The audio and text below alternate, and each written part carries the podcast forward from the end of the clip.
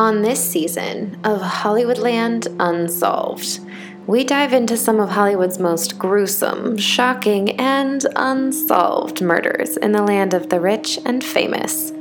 Hey, what's more fun than fame, fortune, and I don't know, a little unsolved murder?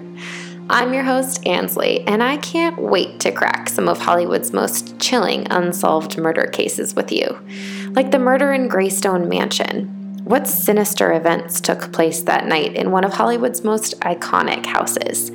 And the murder of Hollywood's hottest comedic star. She was found dead in her Lincoln convertible in the garage of her ex lover's ex wife. The untimely death of Thelma Todd. And what is known as Hollywood's first murder the murder that made ripples through the Hollywood studio system, the murder of William Desmond Taylor. And on the season finale of Hollywoodland Unsolved, we dive into the bone chilling case of a young wannabe whose body was found brutally mutilated and meticulously placed on a vacant lot the murder of the Black Dahlia. These were murders that rocked Hollywood and puzzled the world, murders that all remain unsolved.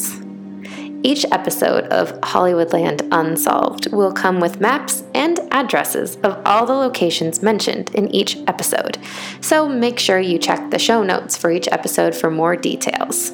So you can retrace the steps of those who came to their untimely demise and maybe uncover some clues as to who or what is to blame. So get your notebooks, GPSs, and magnifying glasses ready. We've got some mysteries to solve, sleuths.